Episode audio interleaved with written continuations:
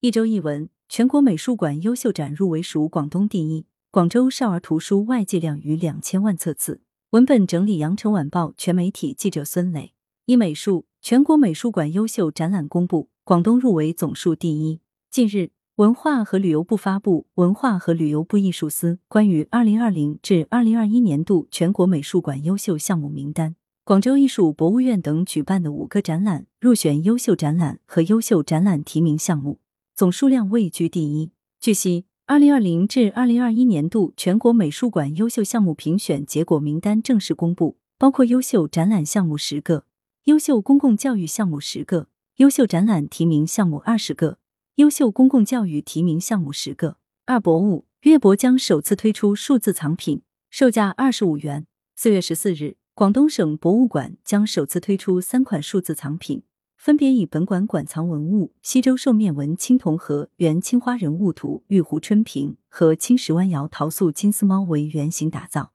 实现其数字版权上链确权、发行、使用。用户可线上购买，每款限量发行八千份，每份售价二十五元。每一份数字藏品对应特定的作品艺术品，拥有链上独一无二的序列号，作为唯一所有权凭证。三提醒：广州多家博物馆、美术馆暂停开放。多场演出延期或取消。四月九日，广州市内多家博物馆、美术馆发布暂停开放通告。根据疫情防控相关要求，广州艺术博物院发布通知，从即日起闭馆并暂停网上预约。广州博物馆下辖三元里人民抗英斗争纪念馆也从九日起暂停开放，馆内所有活动延期举办，恢复开放时间将另行公告。与此同时，广东省立中山图书馆、广州图书馆均在官方微信发布提示，读者需持粤康码或穗康码绿码，以及四十八小时以内核酸阴性证明进馆。广州市白云区图书馆总馆则宣布，从即日起暂停对外开放。原定于四月九日至十日在广州大剧院上演的舞剧《红楼梦》宣布取消。原定于四月十日在星海音乐厅举办的周日音乐下午茶一取消。此外，原计划于四月十六日举办的广州交响乐团二零二一二零二二音乐季《马勒第三交响曲》尚未开售，受疫情波动影响，无法如期上演。广州话剧艺术中心已延期原定四月九日至十七日演出的话剧《南越王》，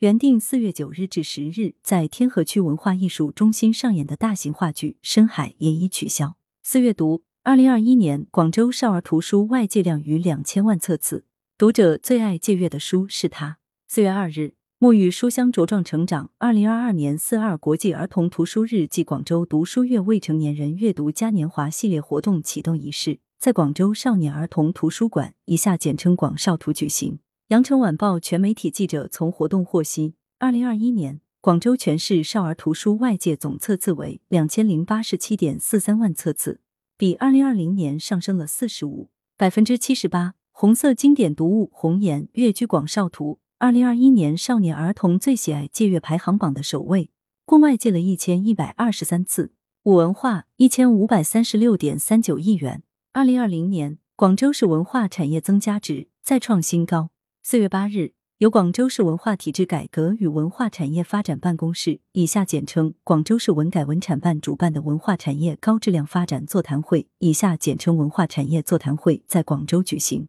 羊城晚报全媒体记者从会上获悉，二零二零年广州市文化产业增加值再创新高，达到一千五百三十六点三九亿元。广州拟在今年年中举办文化强势大会。广州市推进文化强势建设重点项目清单（二零二二至二零二五）征求意见稿公布，将在五大板块发力。六音乐，广州交响乐团建立线上音乐专区。四月八日。广州交响乐团成为第一个在 QQ 音乐建立专区的古典音乐艺术机构。第一批上线的作品包括音乐总监于龙与广交常任指挥景焕与广交的部分音乐会实况录音，以及广州塔官方 BGM 婚礼交响乐、经典圆舞曲、俄罗斯芭蕾、亲子古典乐五个主题歌单。自二零二零年六月以来，每周在广交官方微信更新的线上音乐季专栏，也同步在该专区体现。此外，广州交响乐团与广州塔合作的背景音乐库也已上新，由广交演奏的包括海顿、莫扎特作品和平湖秋月等广东音乐在内的中外经典曲目，将在广州塔及海心桥各景区播放。